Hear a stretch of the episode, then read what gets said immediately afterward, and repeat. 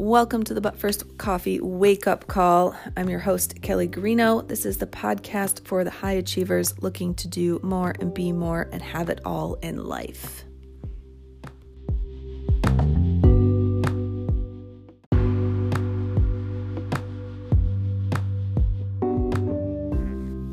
Hey, hey, good morning.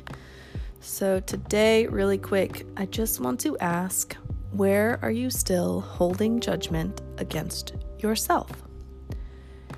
Making yourself wrong for wanting something, for being in a current situation, for doing things in a certain way, making it bad, making it not right, making it something that is you shouldn't be doing or having or wanting or feeling.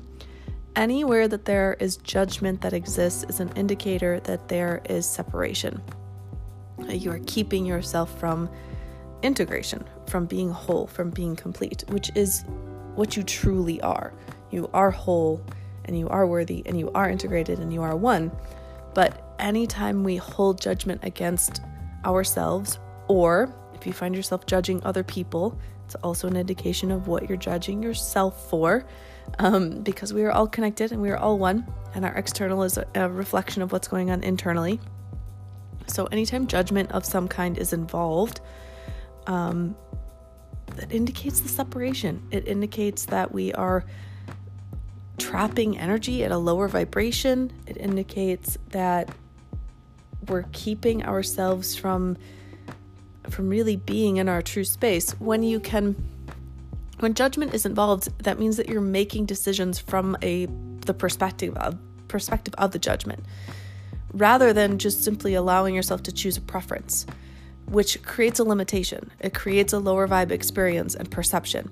So it's not creating ultimately what you want, which is why a lot of people are dissatisfied with certain things in their life. Like it's not what they want.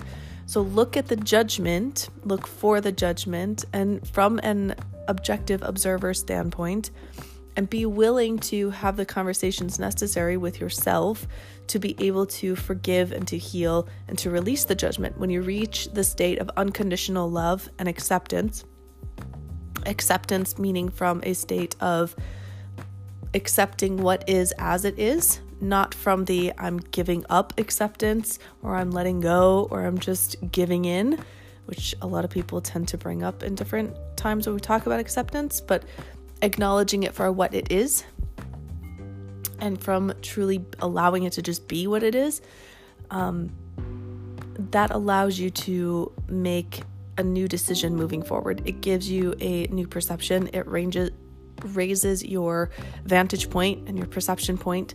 So, uh, look for judgment and ask yourself why it's there and be willing to go through a process of forgiveness and healing so that you can now make decisions from a place of freedom, from a place of choosing on your own preferences rather than continually choosing on things based upon judgment.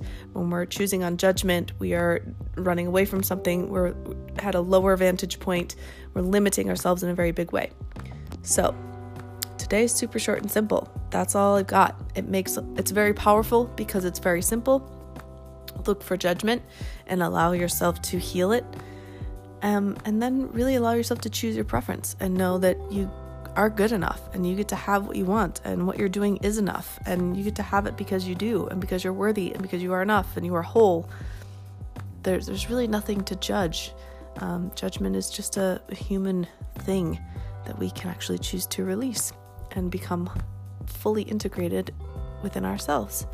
So, have a fantastic rest of your day. Be fierce about who you are and what you desire, and embrace what your truth is.